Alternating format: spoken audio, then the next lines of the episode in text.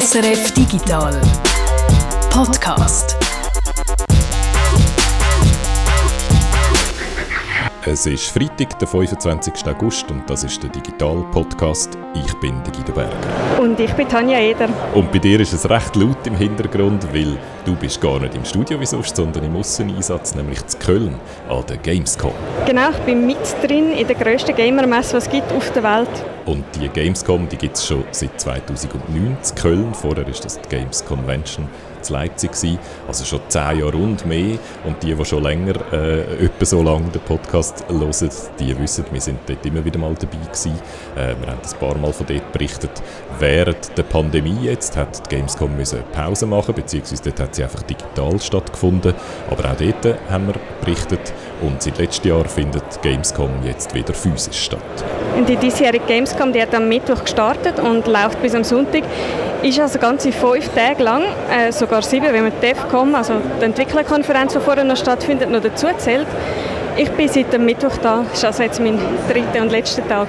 Insgesamt stellen dort über 1000 Firmen ihre Spiele und Zubehör aus. Über 250.000 Besucherinnen und Besucher werden erwartet. Das Ganze ist dann auf verschiedene Hallen in der Messe Köln verteilt, auf eine Fläche von 32 Jutti-Plätzen. Es ist also wirklich ganz gross und eben auch ein riesiger Zuschauermagnet. Die Leute kommen, um sich zu treffen, um mal ein neues Game auszuprobieren, bevor es schon in den Läden ist. Es gibt natürlich Cosplay, es gibt Vorträge und äh, Wettbewerb und E-Sport. Ja, es ist wirklich wie ein Vergnügungspark für Gamer. Also so viele Spiele, die man probieren kann, die gar noch nicht draußen sind. Die ganzen spektakulären Stände der größeren Anbieter. Aber das ist eigentlich alles gar nicht das Wichtigste. Also das Ganze ist ein Mess, das heißt, es geht da eigentlich um Business, ums Geschäft. Gamescom ist eine unglaublich riesige Veranstaltung. Also allein, was sie an Hallen füllen und dann nachher, was sie an Menschen in die Hallen reinbringen. Und eben, mein, da, wo man als normaler Besucher dort sieht, ist vielleicht 60 Prozent vor allem, weil es gibt noch den ganzen Businessbereich, der für die Öffentlichkeit gar nicht zugänglich ist. Das, was wir jetzt gerade gehört haben, das ist der Pierre Lippuner vom Schweizer Game Studio Ninaco. Ich habe mit ihm geredet, um mehr erfahren über die Welt, die für normale Besucher unsichtbar ist an der Gamescom. Also über die Hallen, wo sich Game Studios mit Publisher und Investoren treffen, mit Retailer, mit Presse und Influencer. Und ich habe festgestellt, die Gamescom ist ein riesiger Katalysator, so ein bisschen das schlagende Herz der Gamesindustrie, könnte man sagen. Und andere Messen kämpfen ja eher oder äh, verschwinden sogar eine nach der anderen. Aber die Gamescom nicht. Die ist immer noch gross und äh, immer erfolgreicher. Und das, obwohl es ja eigentlich um eine Industrie geht, die digitaler ist als jetzt andere, andere Industrien. Aber über das reden wir dann gerade nachher, bevor wir hinter die Kulissen von der Gamescom schauen, wenn wir zuerst aber noch über das schwätzen, was der Gamescom ja eigentlich im Zentrum steht, nämlich über die Games. Ja, hey, sehr sehr gerne reden wir über Games. Aber ich würde sagen, ich suche mir ein, ein ruhigeres Plätzchen für das. Gut, und bis Tanja ein ruhiger Säckchen gefunden hat äh, an der Messe zu Köln, habe ich noch, ähm, ja, ich glaube, man kann sagen, eine traurige Nachricht für die Fans vom Super Mario, nämlich der Charles Martinet, der, der die Stimme von Mario gesprochen hat, schon seit ewig der wird das in Zukunft nicht mehr machen. Der ist jetzt offiziell ausgewechselt worden, sagen wir es mal so. Nintendo hat gesagt, dass er nicht mehr die Stimme von Mario wird sprechen und zwar schon ab dem nächsten Game, also das, wo Wonder heißt, Super Mario Bros. Wonder, wo jetzt dann irgendwann schon im Herbst rauskommt. Dort ist er offenbar bereits nicht mehr die Stimme. Er wird Nintendo noch erhalten bleiben, so als Mario Ambassador nennen sie das, was auch immer das heißt. Und das ist das Ende von einer Ära, muss man sagen, oder? Weil der Charles Martinet ist jetzt eigentlich der gewesen, der äh, die Stimme von Mario prägt hat wie kein anderer, weil es vor ihm, vor dem Charles Martinet, hat der Mario eigentlich gar nie eine Stimme gehabt. Und äh, 19, muss gerade schnell nachschauen, 1996, glaube ich, ist das erste so von den Hauptgames, nämlich Super Mario 64, rausgekommen. Und dort hat der Mario eben das erste Mal eine Stimme gehabt, nämlich die von Charles Martin. Er hat vorher schon ein paar Jahre lang den Mario äh, die Stimme gemacht, aber in kleineren Games und so an, an Messen und so. Also er ist jetzt über, über 30 Jahre die Stimme von Mario gewesen und jetzt nicht mehr. Also das ist schon etwas sehr Einschneidendes. Man weiß noch überhaupt nichts darüber, wer ihn ersetzen soll. Nintendo behaltet das noch total unter dem, unter dem Deckel Deckel. Es gibt natürlich Spekulationen, dass man es mit dem Film angleicht, wo ja äh, das Jahr rausgekommen ist, wo der Chris Pratt die Stimme von Mario gemacht hat. Das ist aber reine Spekulation, da weiß man noch nicht. Und würde mich ehrlich gesagt auch eher überraschen, wenn äh, das in Zukunft jetzt 30 Jahre lang der Chris Pratt macht. Also das wissen wir dann irgendwann im Herbst, wer die neue Stimme von Mario ist. Ähm, was ich noch will dazu sagen ist, ich habe Charles Martin einmal persönlich getroffen vor äh, etwa 13 Jahren und habe ein Interview machen mit ihm und wir haben gefunden, so aus ähm, historischen Gründen und wegen eben dem Abschluss von dieser Ära Charles Martinet hängen wir das hinten im Podcast dann noch an. Also am Schluss von dem Podcast könnt ihr dann noch mein 13-jährigen alt, alten Interview mit dem Charles Martinet hören. Und jetzt bist du, glaubst wieder um, Tanja. Du hast jetzt, glaubst so einen Ort gefunden, wo du kannst, äh, ruhiger schwätzen mit mir. Ja, äh, ich bin jetzt da im Pressebereich hinten. Da hat es so ein bisschen Arbeitsplätze, Sofas und auch eine Essensausgabe. Vielleicht hört man so ein bisschen etwas im Hintergrund, aber äh, ruhiger als draußen ist es da definitiv. Super, ich höre dich gut, ich hoffe ihr im Podcast auch. Und bevor du mir jetzt erzählst, was du alles gespielt und erlebt hast an der Gamescom, muss ich dir noch so die wichtigste Industrienachricht von dieser Woche erzählen, die passiert ist. Nämlich, es geht um die Frage, ob jetzt Microsoft darf Activision Blizzard kaufen. Ich weiß nicht, ob du das mitbekommen hast in der, im Trubel äh, von der Messe. Da habe ich wirklich nicht mitbekommen, ja. Es geht ja um 70 Milliarden, die Microsoft ausgegeben hat, um Activision Blizzard zu kaufen. Und sie dürfen immer noch nicht, weil äh, die britische Wettbewerbsbehörde sich gegen das sträubt. Als die letzte Wettbewerbsbehörde, alle anderen haben es schon durchgewunken, die Europäer zum Beispiel, die USA. Und der Grund, dass die Briten das bis jetzt blockieren, ist, weil sie Angst haben vor einem möglichen Streaming-Markt, also dass in Zukunft vielleicht Games nicht mehr abgeladen oder im Laden gekauft werden, sondern gestreamt werden, so wie man das ja auch äh, vom Netflix oder von Spotify her kennen. Ähm, und dass dann Microsoft eine marktbestimmende Position jetzt schon könnte haben, wo dann problematisch würde später, wenn der Markt groß wird. Das ist so der Grund gewesen, warum der Deal, der riesen Deal, der mit Abstand größte Deal in der Videogame-Geschichte immer noch oh. blockiert ist. Und jetzt ist das passiert, was in Games häufig passiert. Player 3 has entered the game. Jetzt ist plötzlich aus dem Nichts äh, hat Microsoft gesagt, hey, wir haben noch eine andere Idee und haben jetzt Ubisoft ins Spiel gebracht und haben jetzt als Reaktion auf eben die Bedenken von der britischen Wettbewerbsbehörden haben sie jetzt gesagt, also gut, wir tun das Streaming-Recht den Games von Activision Blizzard an Ubisoft abtreten. Und jetzt hat Ubisoft, wo ja auch einen, einen Dienst hat, wo man Games streamen kann, wie viele andere auch, wo bisher eigentlich, würde ich sagen, jetzt eher ein bisschen unbedeutend war, die kommen jetzt wie die Jungfrau zum Kind und dürfen plötzlich Call of Duty streamen für bis in alle Ewigkeit. Und alle Games, die Activision Blizzard in den nächsten 15 Jahren rausbringt, die sollen alle auch auf dem Ubisoft Plus Dienst dann laufen. Also, was man noch muss sagen, außerhalb der EU, also für Mitglieder von der EU gilt das nicht. Dort würde es dann auf Microsoft-Dienst laufen, aber außerhalb der EU, und das wäre ja eben Großbritannien, dort würde es dann Ubisoft übernehmen. Und als Schweizerin oder Schweizer denkt man jetzt, hm, wir sind ja außerhalb der EU, vielleicht gilt das auch für uns, ich weiß nicht, ich weiß es nicht. Das könnte sein, dass das auch für uns gilt, aber das ist noch unklar im Moment.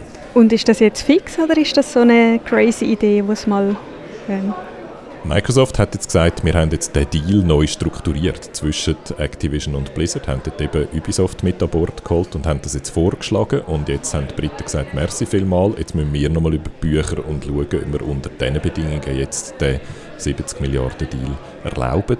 Zeit haben sie für das bis äh, Mitte Oktober. Also Mitte Oktober wissen wir dann, ob jetzt das 70 Milliarden Geschäft über die Bühne geht und ob dann äh, das auch so stehen bleibt, dass jetzt Call of Duty in Zukunft kann auf einem Ubisoft-Dienst äh, gestreamt werden. Es ist ganz komisch zu sagen. Es macht so, es ist so überraschend. Es ist wirklich ganz ein komischer Move. Ubisoft und Call of Duty gehört irgendwie überhaupt nicht zusammen. Aber vielleicht ist das jetzt so in Großbritannien und außerhalb der EU in Zukunft.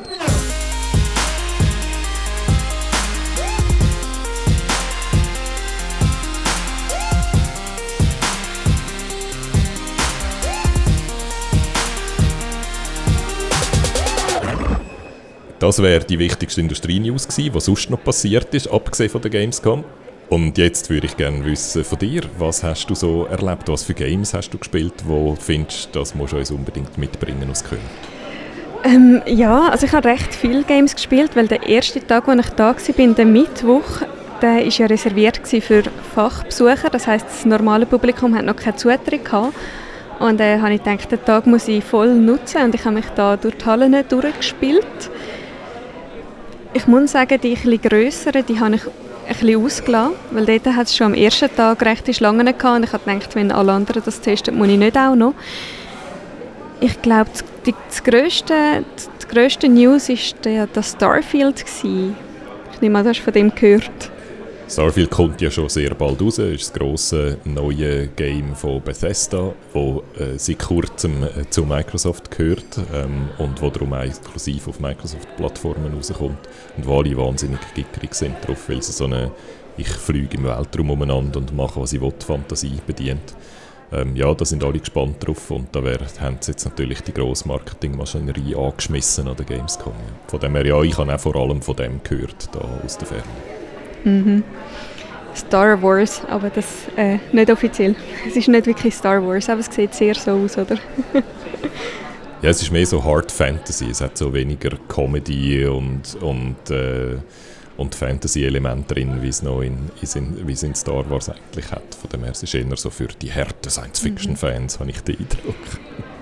Ähm, ja, also von den vielen, vielen Spielen, die ich gespielt habe, habe ich mal so ein bisschen drei rausgepickt, die ich gedacht habe, erzähle ich euch.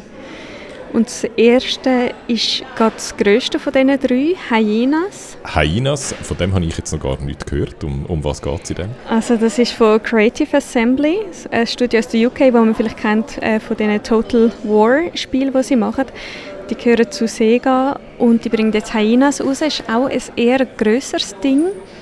Ich kann das exklusiv spielen als Presse. Also ich habe so einen äh, Termin bekommen, um das auszuprobieren. Und es erinnert so ein an Fortnite, würde ich am ersten sagen. Es ist so ein crazy, viel Neon. Man spielt das Dritte, man ist ein Team, man hat Waffen. Und was speziell ist, es spielt im Weltall. Also die Idee ist, dass man äh, ein Raumschiff überfällt und sich dort durchkämpft und etwas klaut. Irgendwelche lustige Gadgets. Ähm, man ist also eigentlich genau genommen so ein, ein Bösewicht und das haben sie recht genutzt. Das sind so ein bisschen wacky Charaktere, es erinnert so ein bisschen an Suicide Squad. Es ist, also recht witzig zum Spielen. Ich war ein bisschen überfordert, gewesen, weil es hat... man, man, muss es ein bisschen können, man muss ein bisschen üben, es hat recht viele Knöpfe, viele Sachen, die man machen kann. Von dem her ist sicher hat Potenzial, wenn man da ein bisschen reinkommt, das zu lernen. Ich denke, es wäre recht lustig, wenn man es ein bisschen besser könnte. Und habe ich die richtig verstanden, ähm, das dritte Kooperativ gegen vom PC gesteuerte Gegner? Es ist recht chaotisch. Also man ist ein Dreier-Team. Drei spielen miteinander gegen PC-generierte Gegner, also die Leute, die auf dem Raumschiff sind.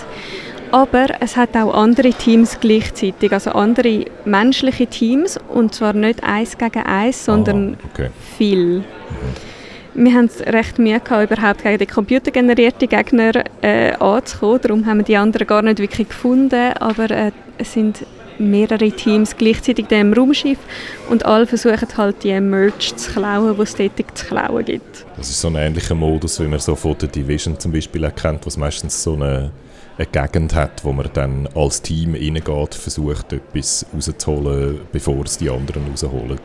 Und, mhm. ja. und dann muss man noch flüchten. Mhm. Und ich nehme an, wo man sich dann gegenseitig kann klauen oder wenn, wenn euer Team das Merch gefunden hat dann, und ein anderes Team euch findet, dann könnt ihr euch das möglicherweise auch wegnehmen, oder? Genau, also es ist wirklich extra chaotisch. Also Aber spannend. Super, noch interessant, dass die so etwas Actionmäßiges machen, wenn sie eigentlich eher mit so Strategiespielen vorher beschäftigt sind. Aber okay, sehen wir, wie das rauskommt. Und was hast du sonst noch gesehen? Ähm, ein zweites Spiel, das ich als Presse anschauen konnte, das heisst Ultros. Und das war so ein ähm, mysteriös gewesen. Ich habe dort von außen an dieser Box habe ich dann gesagt, ich habe einen Termin, bin dort reingekommen und dann so in ein kleines Räumchen gekommen, das schon ganz pink und äh, mit psychedelischen Farben eingerichtet war. Es waren dort zwei von dem Studio und haben mir das Spiel gezeigt, Ultros. Also das Spiel ist so ein bisschen ähnlich wie vielleicht Ori oder Hollow Knight. Also es ist ein Jump and Run so ein bisschen, von links nach rechts. Man kann sich man kann sich gut bewegen, also man kann recht gut umspringen, man ist recht mobil, es macht ziemlich viel Spaß. Das Setting ist aber das, was das Spiel wirklich spannend macht. Man befindet sich wieder im Weltall und es ist wirklich sehr auf, es ist alles auf LSD, sagen wir so. Der Artstyle ist wirklich sehr speziell, sehr intriguing. Also der Hintergrund ist mega detailliert gemacht. Die ganze Welt spielt ein bisschen damit, dass die Natur gleichzeitig mega schön und auch mega brutal oder grusig kann sein. Also das Beispiel, zum Beispiel, man kämpft dort auch gegen Gegner und da bekommt man Sachen, die man essen kann. Und das sind wirklich so, ähm, so grusige Magenteile, die man dann kann essen kann, um äh, Gesundheit regenerieren. Mm. Mhm. Man kann nicht nur kämpfen, man kann dann mit der Zeit auch Sachen pflanzen, wachsen lassen. Also spielt mit dem, Natur ist schön, Natur ist auch brutal und grusig und ja, also vor allem der Artstyle ist wirklich, ist wirklich fantastisch. Also am besten gehen wir auf die Internetseite, das ist ziemlich cool. Ich tue, ich tue Links in die Show Notes rein. Von wem ist denn das Game, Ultras? Das ist ein Studio aus Schweden, das das macht. Das ist das erste Spiel und es wird nächstes Jahr veröffentlicht, 2024. Das ist einmal das, was anstrebt. Das ist an der Gamescom so üblich, dass man immer viel von Potenzial hört und was sie gerne hätten und planen. da sehen wir dann jetzt im Laufe der nächsten Monate, ob sie das dann auch schaffen. Äh, und vielleicht noch zum Abschließen noch ein drittes, das dir speziell aufgefallen ist und lässig gefunden hast. Ja, als drittes habe ich eins gewählt von der Indie Area. Ähm, sehr schwierig, eins auszusuchen dort. Es wimmelt dort nur so von Game, also es ist wirklich eins neben dem anderen, super Ideen, recht originelle Sachen. Ich habe eins gewählt, jetzt, wo Repeat After Me heißt. Und äh, es ist eigentlich so ein klassisches Multiplayer-Rätselspiel. Also Multiplayer-Rätsel, einer steht auf den Knopf, der geht die Tür auf und der andere kann durch die Tür laufen, oder? Kennt man. Aber du spielst es allein. Du spielst es allein, indem du Klonen von dir machst. Du laufst dann den Klon, das, was er machen soll, zum Beispiel laufst du auf den Knopf und lässt ihn dort stehen und klickst wieder und der Loop ist fertig. Und der Klon, der läuft dann andauernd den Loop. Und du kannst nicht nur einen Klon machen, du kannst bis zu fünf Klone machen. Es, ist, es macht mega Spaß zum Spielen, es ist herzig designt und es macht einfach es macht mega Spaß, die Klone zu rumlaufen. Ich kann es nicht anders sagen.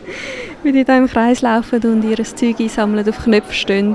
Für die, die gerne so It Takes Two oder so kooperative Rätselspiele spielen, aber niemand haben, der mit dir kann spielen kann, müssen es halt selber, es halt selber machen. Das ist eine originelle Idee, ist glaube eine, die ich so jetzt auch noch nicht schon x-mal gesehen habe. Von dem her äh, eine coole weitere Idee für ein Puzzle. Mhm. Auch da tue ich, ich tue all die Links in die Show Notes rein. Dass man sich auch noch ein visuell äh, vorstellen kann, dass man sich ein bisschen besser vorstellen kann, wie das dann aussieht.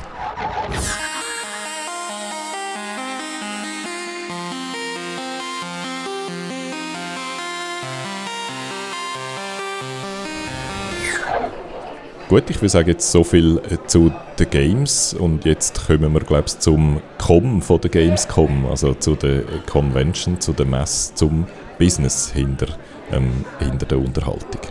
Ja, genau. Gehen wir mal in die Business Area, also in den Bereich, wo die normalen Besucher keinen Zutritt haben. Mit meinem Presseausweis konnte ich dort natürlich hineinschauen in diesen Businesshallen bewegen sich die verschiedenen Akteure der Game-Industrie und die treffen sich in diesen kleinen Sitzungszimmern zu Gesprächen. Zu diesen Akteuren gehören zuerst einmal die Game Studios, also die, die das Spiel eigentlich herstellen. Und dann gibt es Publisher, das sind die, die das Spiel rausbringen. Ähm, die schauen für das Marketing, schauen, dass der Vertrieb funktioniert via die ganzen Plattformen, Steam oder Humble oder die verschiedenen Shops auf der Konsole und vielleicht ja sogar auch ähm, reale Kisten, die in äh, Läden stehen. Und sie stellen Kontakt her zu anderen Akteuren. Eine dritte Sorte Businessmensch, die sich an dieser Messe bewegt, das sind Investoren. Also das sind die, die den Spielentwicklern Geld geben und damit einen Profit erzielen Es gibt da eigentlich zwei Varianten. Die einen geben Geld für das Projekt, also Project Funding. Sie geben dem Studio das Geld, um das Spiel zu entwickeln und wollen dafür einen Teil vom Gewinn. Und dann gibt es Venture Capital, die investieren nicht ins Projekt, sondern ins Studio als Firma. Das heißt, sie kaufen eigentlich einen Anteil am Studio und wollen dann auch je nach dem Mitspracherecht und Dividenden. Man kennt das vielleicht aus der Sendung Die Höhle der Löwen oder so. Also wir haben Studios, die, die Games machen, Publisher, die, die es vertreiben und die Investoren, die, die Geld reinschiessen. Und dann hat es zum Teil auch noch Händler, also Leute, die Spiele verkaufen wollen, die die grossen Stores vertreten zum Beispiel oder andere Leute, die Services rund um die Games herum anbieten. Sachen, die man beim Spielentwickeln kann outsourcen, zum Beispiel Design oder Voice Acting oder Musik oder Lokalisierung, also Übersetzen in andere Sprachen und so weiter. Was es da auch gibt, sind Leute, die Games Merch herstellen, also so Fanartikel, irgendwie Plüschtier, Sticker, was auch immer. Von denen habe ich auch viele Stände gesehen. Und last but not least haben wir natürlich auch noch mich, also Presse. Und neu kommen dann noch dazu so Influencer und Content Creators, also Leute, die einen YouTube-Kanal haben oder sonst auf Social Media bekannt sind. Gut, dann haben wir jetzt alle Teilnehmer aufgezählt, die dort in, dem Business, äh, in der Business Area umeinander äh, rennen, all die Rädchen in der Games-Branche im System und packen sie an einen Ort zu Köln. So weit, so gut. Und dann, was passiert dann? Um das herauszufinden, um hinter die Kulissen dieser Gamescom zu schauen, wie dort Connections geschmiedet und geschäftlich gemacht werden, habe ich mit zwei Teilnehmern von dem Messezirkus geredet, mit einem Studio und mit einem Publisher.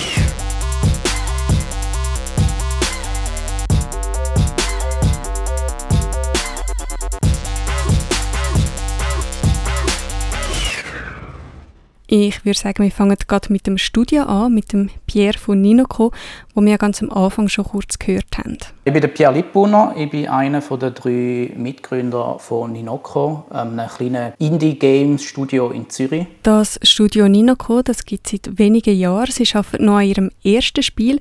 Es ist also wirklich noch ein kleines Studio. Wir sind momentan drei Leute. Äh, das sind eben ich, der Jan und Dennis. Und wir haben uns an der ZHDK kennengelernt, wo wir studiert haben. Und dann haben wir gefunden, wir gründen zusammen ja, ein Game Studio gründen. Und da ist jetzt da, wo wir verfolgen. Und wie die meisten SpielentwicklerInnen in der Schweiz schaffen wir nicht 100% auf dem, sondern wir haben alle noch unseren Brotjob. Je nach Person sind es 60 oder 50 Prozent, wo wir an Ultimate Godspeed arbeiten. Ultimate Godspeed, das ist der Name vom ersten Spiel, wo die drei daran arbeiten. Es ist ein Rennspiel mit einem Twist. Man kann zwischen der Runde Sachen auf der Rennstrecke platzieren, entweder so Hindernisse und Fallen, wo man den anderen kann stellen oder Abkürzungen für einen selber. Place and Race nennt Ninoko das Konzept, inspiriert sich von einem Spiel aus dem 2015. Die Idee von Place and Race hat es schon mal gegeben, in einem Indie-Hit von 2015 aus Kanada, da heißt Ultimate Chicken Horse. Dort ist auf die Idee eben, man, man, man tut eigentlich rennen, aber zwischen den einzelnen Rennphasen tut man dann wie Objekt auf die Strecke drauf. Und es ist äh, sehr, wie soll ich sagen, ja, sehr lustig und chaotisch. Die Leute von Ninoco sind das Jahr schon das zweite Mal an der Gamescom. Letztes Jahr haben sie einen Stand im Businessbereich und sind auf der Suche nach einem Publisher. Das Jahr sind es dort, wo die Besucher auch können, in der Indie-Area und machen dort vor allem Werbung für das Spiel. Ich habe Pierre gefragt, wie das so ist an der Gamescom für ein Studio, das einen Publisher sucht. Er hat gesagt, es sind vor allem drei Sachen: Pitchen, Pitchen und äh, Pitchen. Es geht so viel darum, um das Spiel in kurz, möglichst kurzer Zeit jemandem zu erklären. Das ist das A und O. Wenn du das Gefühl hast, du kannst zwei Stunden über das Spiel reden, das ist super, aber am besten redest du noch sieben Minuten darüber.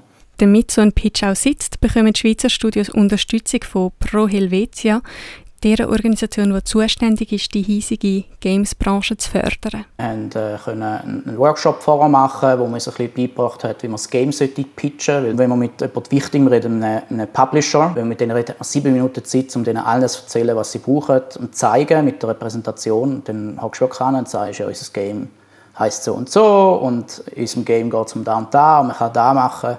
Und in diesen sieben Minuten redet man über wirklich alles. Wie sieht das Game aus? Wann soll es rauskommen? Welche Technologien nutzt man? Und was ist schlussendlich unser Businessplan? Wie wollen wir Geld verdienen? Und wenn der Pitch dann sitzt, dann trifft man eben den Publisher.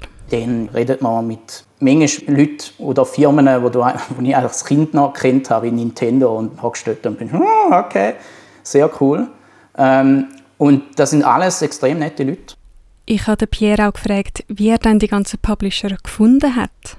An der Gamescom gibt es wie verschiedene Kanäle, wie man in Kontakt kommen mit verschiedensten Leuten. Auf der einen Seite gibt es eine Online-Matchmaking-Plattform, die alle nutzen. Da kann man dann wie Wochen vor Gamescom kannst du Leute aussuchen, haben alle ihre Profil hinterlegt, dann kannst du sie anschreiben und sagen, hey, ich hätte am Mittwoch Zeit, hättet ihr Lust, um über das Spiel zu reden? Und dann sagen sie ja oder nein.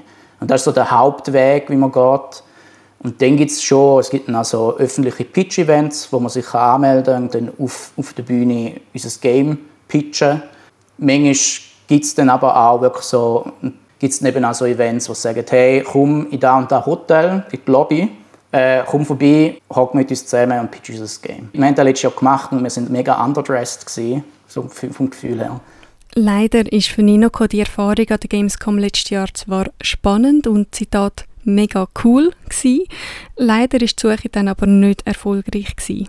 Unsere Erfahrung von letztes Jahr war, dass das Spiel ist gut angekommen ähm, aber für viele ist dann halt das Genre, wo wir sind, Racing, das ist eher schwieriger, um dann wirklich wirtschaftlich können sagen, da wird erfolgreich sein. Äh, und dann gibt es da halt, kannst du sagen, aufgrund von einer wirtschaftlichen Analyse, ja, das funktioniert ziemlich gut oder funktioniert dann eben leider nicht, nicht so gut. Und das ist halt da, wo die Publisher machen und da ist ja, absolut verständlich. Manchmal ein bisschen frustrierend. that's the hardest part of selecting game because you have to say no maybe 99% of the time. Das ist der Galdric Bourra. Er arbeitet bei einem Publisher und er sagt, der härteste Teil sei den Game Studios Nein zu sagen. Und 99% der Studios müssen es eben Nein sagen. Wir haben jetzt von Pierre gehört, wie die Gamescom aus Sicht von einem Studio aussieht, wo ein Publisher sucht, den ganzen Tag Leute treffen, das Spiel immer und immer wieder pitchen und der frustrierende Part immer wieder über Businesspläne und über Geld reden. Vom Galdrick kann ich jetzt die umgekehrte Sicht hören. Was macht ein Publisher an der Gamescom? Aber zuerst einmal wollte ich vom Galdrick mehr darüber wissen, was eigentlich das Geschäft von einem Publisher ist. In dem Fall von Goblins aus Frankreich. Goblin Studio was established a few years ago now uh, by uh, Johan, our founder and CEO, who built his first game. And following the game's success, he launched Goblins Publishing. And now uh, we have internal production as a studio, and we're also a publisher helping games that we would love to play or, or to have created. Goblins ist im 2016 vom Yuan gegründet worden, nachdem er mit seinem Game einen Erfolg gelandet hat. Goblins macht noch immer selber Spiel, hat aber nebendran noch einen Publishing-Arm. Der Fokus sind rundenbasierte Strategiespiele, Stadtbauspiele und Tycoons. Goblins ist ein relativ kleiner Publisher, wo eben auch kleine Games aus kleinen Studios publiziert. Sie haben auch schon mit einem Schweizer Studio zusammengeschafft, zum Beispiel Terraformers. Yeah, so Terraformers is one of the games that we have under the, the publishing level. Uh, that means that uh, a studio is coming to us, they have a very good idea, uh, maybe a prototype, and if we love that, then we will give them the necessary amount of money to uh, realize the game, and then we will publish it under our label and trying to make money for them, for us to have the best launch uh, possible, and to accompany them to have this game on consoles and every platforms that we think that could be good for the game. Da erzählt der Galdrick eigentlich auch gerade schon, was ein Publisher macht. Ein Studio finanziell unterstützen, die Werbetrommel für sie rühren und Kontakt herstellen zu Konsolen und Plattformen. Und wie das mit diesen Plattformen eigentlich funktioniert, äh, das habe ich mir noch ein bisschen genauer erklären lassen. That's more of my job here to make sure that I can you know contact i don't know um, xbox nintendo sony uh, to let them know that we have this amazing game coming. Would you like to have this game on your platforms? If so what kind of deal can we make? That kind of stuff. And usually this is you know uh, through connections and only through connections. So if you are not a publisher or a person with connections as a studio it will be very difficult for you Also der Publisher oder eben der Goldkick, der hat Kontakt zu den Plattformen und kann über einen direkten Draht mit denen Kontakt aufnehmen, um sie über ein neues Spiel informieren und einen Deal aushandeln. Ohne Kontakt sei das ziemlich schwierig. Und da sind wir bei etwas, wo mega zentral ist für den Publisher, Connections, Kontakt. Und genau darum sind so Messen wie die Gamescom mega wichtig für Publisher Und zwar nicht nur wegen den neuen Kontakten, die man dort schliessen kann, sondern auch, weil man Kontakte, die man sonst nur remote kennt, also nur via Telefon und Mail Kontakt hat, weil man die dort kann treffen kann. I will really talk to maybe 70% of the people that I will meet again, and 30% of them is new connections. Also nur ein Teil der Treffen, die der Galdrick an der Gamescom hat, sind neue Leute. Die meiste Zeit trifft er sich mit Leuten, die er schon kennt. I already met them through the internet many times, but it's always as as I said before, it's everything is about connection in my uh, field of expertise, and physical connection once in a while. It's so much more uh, efficient than you know a call every two three weeks. Meeting them in person once or twice a year generate more connections. If you can have you know a dinner with them or drink, you will be able to bond with them basically. Uh, and it smoother all the process afterward when you want to negotiate maybe um, revenue sharing between new companies. You can also have a smoother conversation when you know their personal life as well. So, how is life? How is your wife? Okay, everything's good. Cool. Let's discuss a bit about business. And in the end, that kind of discussion and connection brings more results than just speaking about raw numbers like robots. Menschen sind nicht Roboter, die nur über Zahlen reden. Für eine Verhandlung ist es besser, wenn man eine persönliche Verbindung hat und wenn man auch über Persönliches reden kann. So ging es dann auch nicht nur um Profit, sondern um eine langfristige Geschäftsbeziehung, wo man sich gegenseitig hilft. One human meeting another one. It's very different from, you know, the usual shark industry that you can imagine where everyone just wants to make more money. What we want to do is a fair deal for everyone. That's really important for us. Uh, even though we know that sometimes we can push for more money, we can push for more advantages. It won't be worth it in the end because it will be a one shot deal instead of having a good relationship and a fair relationship where I can do multiple deals with them along the years. Die Publisher sind also dort, netzwerken mit allen ihren Kontakten, äh, Studios, Verkäufer, Lokalisierungsdienst. Was sie aber auch machen, ist wirklich umeinander laufen, umschauen und neue Spiele suchen. So it's not my job this year, but uh, yeah, we will. We will have uh, two people, so our head of scouts and our CEO. Uh, they will be running around like crazy horses, just trying to I don't know, try the most game possible, as long as they catch their eyes. Das ist also ein kleiner Einblick in die Sicht von einem Publisher. Aus ganz vielen Games die paar wenige raussuchen, wo man darauf möchte setzen und vor allem Netzwerke, Netzwerke, Netzwerke. Gut, jetzt wechseln wir wieder die Perspektive. Wir kommen zurück zu unserem Game Studio Ninoco.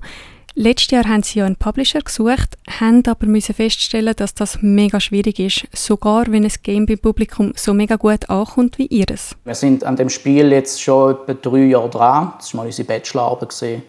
Äh, wenn wir es rausbringen und dann können wir zumindest auch, wenn wir das nächste Mal in der Gamescom gehen und ein neues Spiel hätten, können wir sagen, hey, wir haben das Spiel rausgebracht und dann haben wir etwas im Portfolio drin.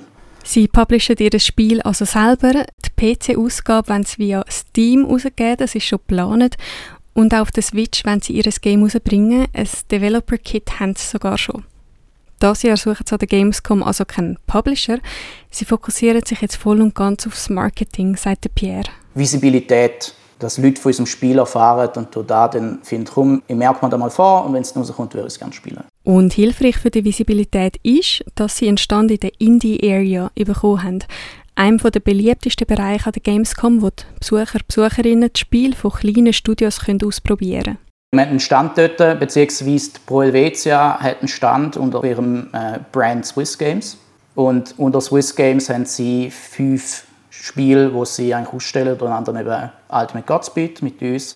Fünf Schweizer Games sind also beim Stand von Swiss Games in der Indie-Area und können ihr Game den Besucher und Besucherinnen zeigen. Zwei andere Schweizer Game Studios haben übrigens noch einen eigenen Stand und außer diesen sieben Schweizer Spielen, die die Besucher sehen können, sind noch ein Haufen andere Schweizer Studios dabei, die aber nur im Businessbereich ausstellen.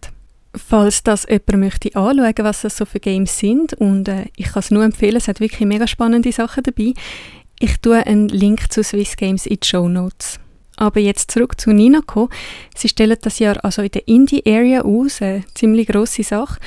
Bis es aber für sie losgehen kann, ist zuerst mal sehr viel Arbeit angesagt. Der Aufwand ist gerade für ein kleines Studio immens, das hat mir der Pierre erzählt. Man macht jenstes für so ein Event. Ähm, also ich bin jetzt seit Ende Juni immer wieder mal einen Halbtag, Tag irgendwelche Formulare ausfüllen. Zum Beispiel Indie Arena hatten auch im Backend für ihre Anmeldung haben sie 15 verschiedene Formulare für verschiedene Sachen. Es ist manchmal halt auch so ein bisschen seltsames Zeug. Gewisse Sachen musst du dich anmelden, damit du auf der Verkaufsplattform Steam gefeatured wirst während dieser Zeit. Das ist sehr wichtig, also muss man das machen. Die Formulare sind das eine. Ein weiterer Aufwand ist es, all die Meetings aufzusetzen. Man, man kommt Zugang über zu den Matchmaking-Plattformen, dann schaut man mal an, wer steht, mit wem würde ich gerne reden. Weil wir jetzt zum Beispiel da ja nicht groß nach Publisher suchen, haben wir jetzt auch keine Meetings mit Publisher. Weil es momentan mehr interessiert sind Leute, die äh, mit InfluencerInnen zusammenarbeiten oder von der Presse sind.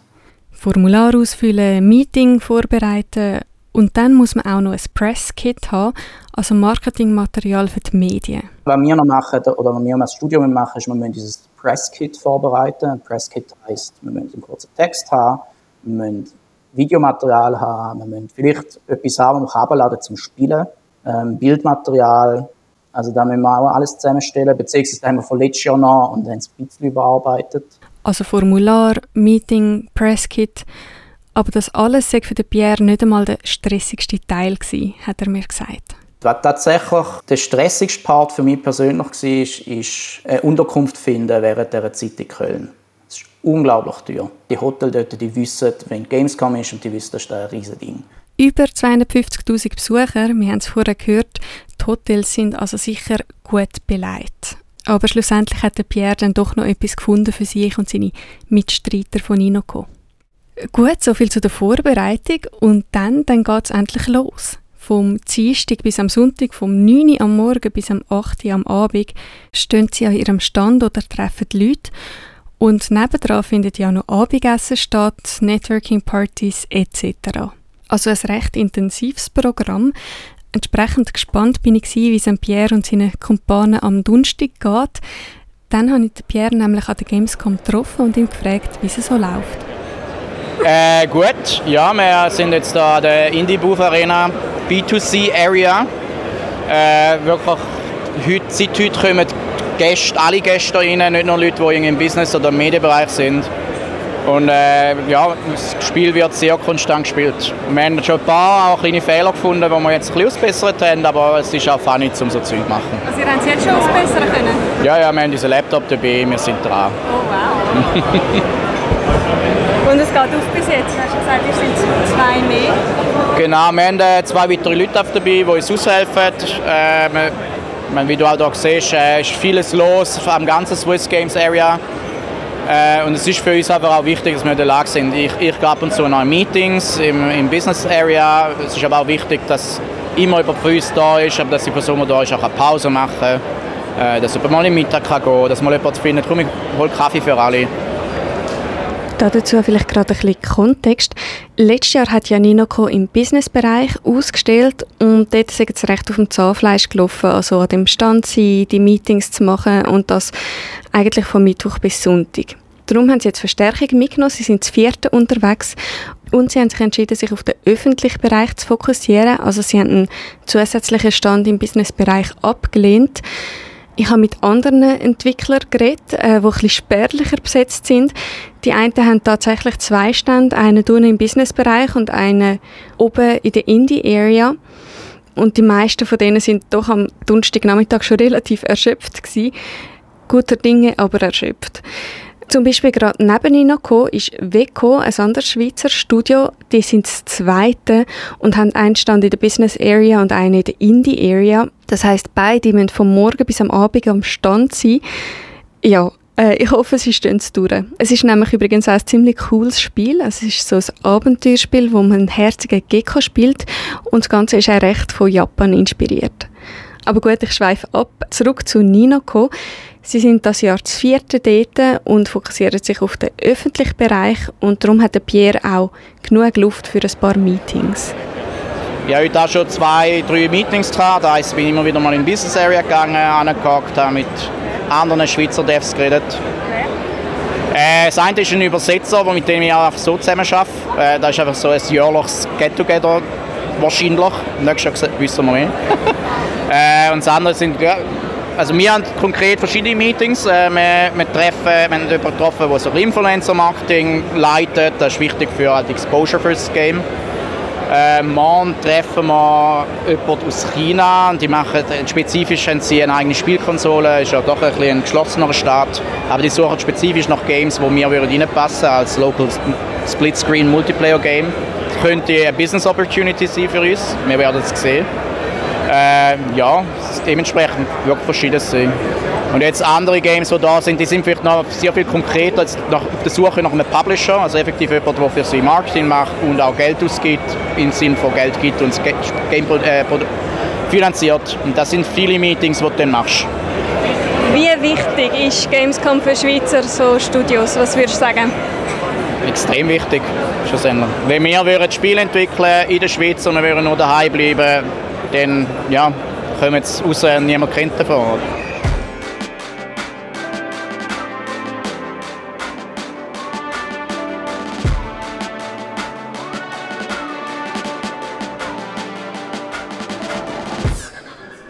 So, jetzt hast du deinen Job erledigt, Tanja, von der Gamescom. Das war ja deine erste äh, Gamescom. Gewesen. Wie geht es dir jetzt gerade so? Hey, ja, es geht mir gut. Es hat mega Spass gemacht. Ich bin auch recht erschöpft. Und heute ist ja Freitag. Heute ist ausverkauft. Also es hat wirklich heute eine Masse von Leuten da. Das mit dem Erschöpftsein, das kenne ich gut, das gehört dazu, aber jetzt hast du äh, alles erledigt, was du hast müssen erledigen. Jetzt kannst du noch ein bisschen in die Halle und es geniessen. Ähm, herzlichen Dank und äh, ich sage dir schon mal Tschüss. Tschüsseli. Und ihr, die jetzt noch am Hören sind, euch habe ich noch zwei Sachen zu sagen. Erstens, wenn ihr auf unseren Discord geht, ein SRF Geek Sofa, dann findet ihr dort noch ein paar Tagebucheinträge von der Tanja, was sie so erlebt hat und vor allem auch Fotos, die sie gemacht hat an der Gamescom. Und wenn ihr noch ein bisschen dranbleiben wollt, dann könnt ihr das. Jetzt gerade nach dem Musikli kommt dann noch mein Interview, das ich vor 13 Jahren gemacht habe mit dem Charles Martinet, wo bis jetzt die Stimme von Mario gesprochen hat und jetzt zurückgetreten ist. Das wäre es für den Moment von mir. Viel Spaß, ein schönes Wochenende wünsche ich euch und bis nächste Woche. Adieu!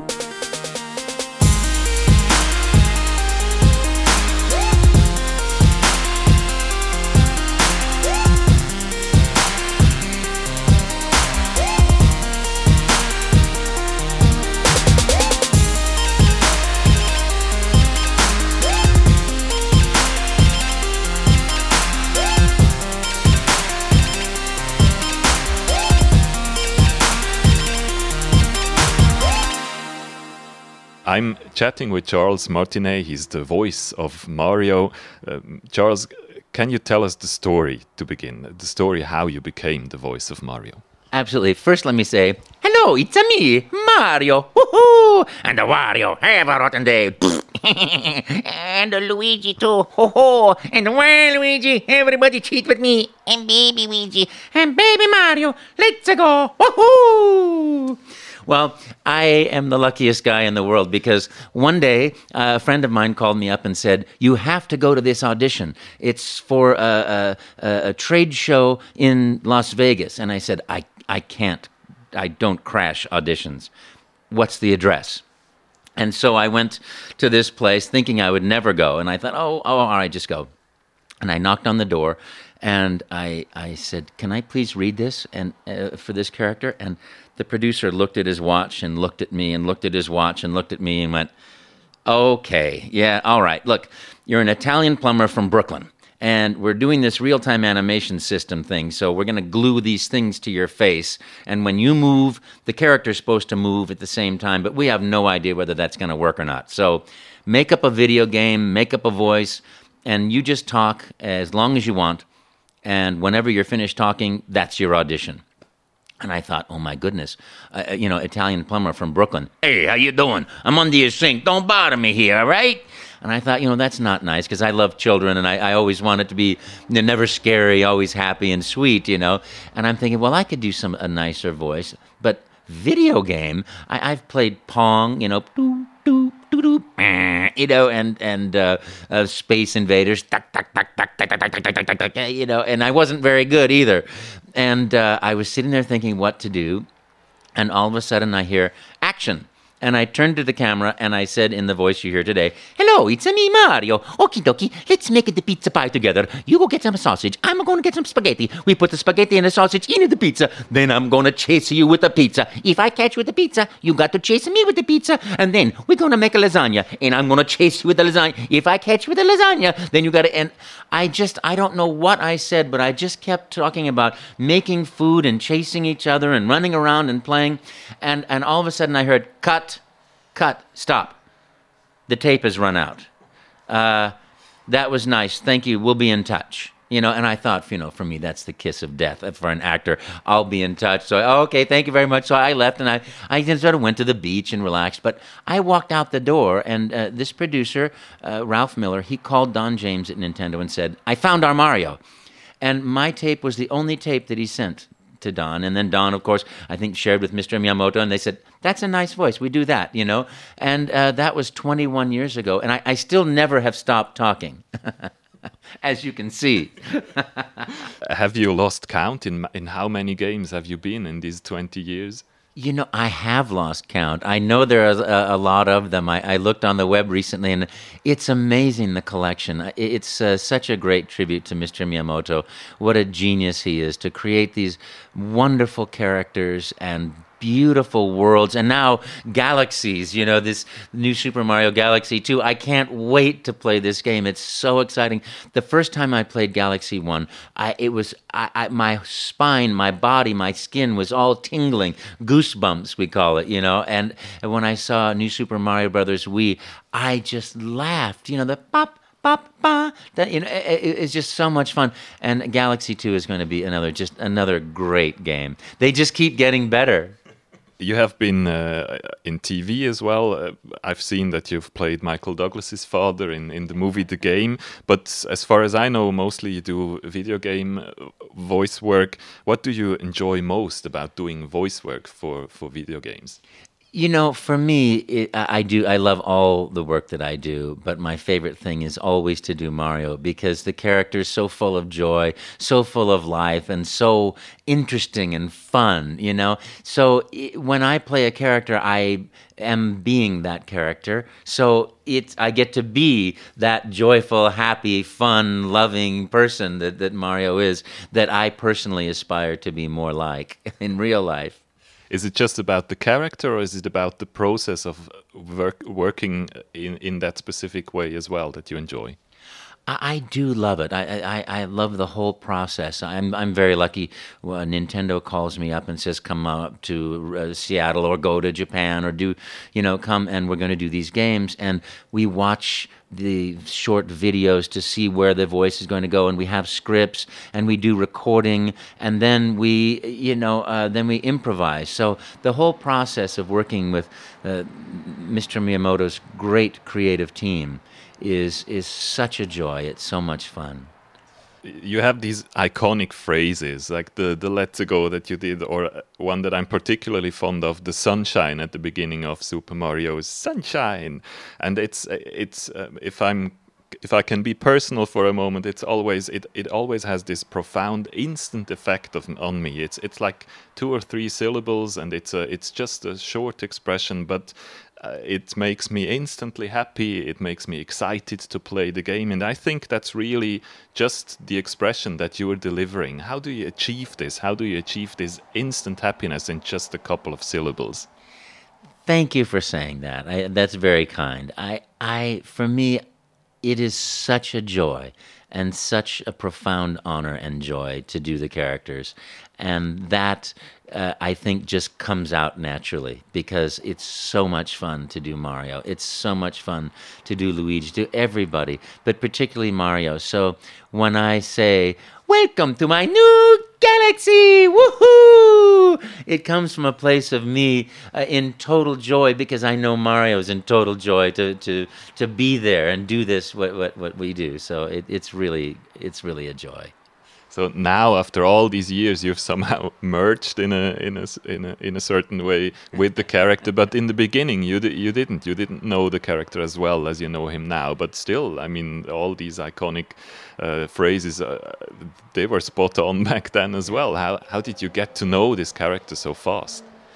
I don't know. I think uh, I I think it was just a, a real fortunate gift. You know, uh, I Mr. Miyamoto is very kind, and the the characters that that he creates are so wonderful that that uh, you know when you do it, you know you have a gift, and you know that it's it's just fun. And so to me, bringing the joy and bringing the fun and the gratitude and the happiness into the work, it just that's what naturally came, and that that by great fortune that that's what uh, that's what you get to hear and and I'm very happy that you enjoy it.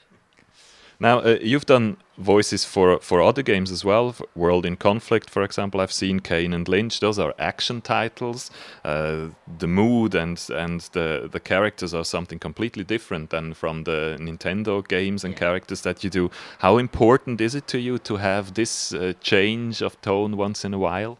Well, it's fun, you know. For me, it's uh, doing every uh, voiceover job is really fun because you you get to it, you, like I like I say, be the dog chasing the ball on the on the on the beach, and and it's like it's whatever that character is that you get to be. But of course, you know, for me, the biggest joy is to do Mario because that's the greatest character of all. You know. As far as I'm concerned, voice work in, in video games is very important. Uh, but uh, it seems a bit to me that this realization is a quite a new one. Uh, voice acting hasn't been quite hasn't been treated uh, that well um, in the history of video games that it than it is treated now. I think only now it gets the attention uh, it it deserves from uh, certain developers. Now uh, you're at the top of your craft. You've been doing this for a long time. Uh, how would you uh, describe the state of uh, video game voice acting today? Well, I think that's that's a very nice question. It, to me, being a voice actor in a video game is being a part of the the team, and uh, particularly, you know.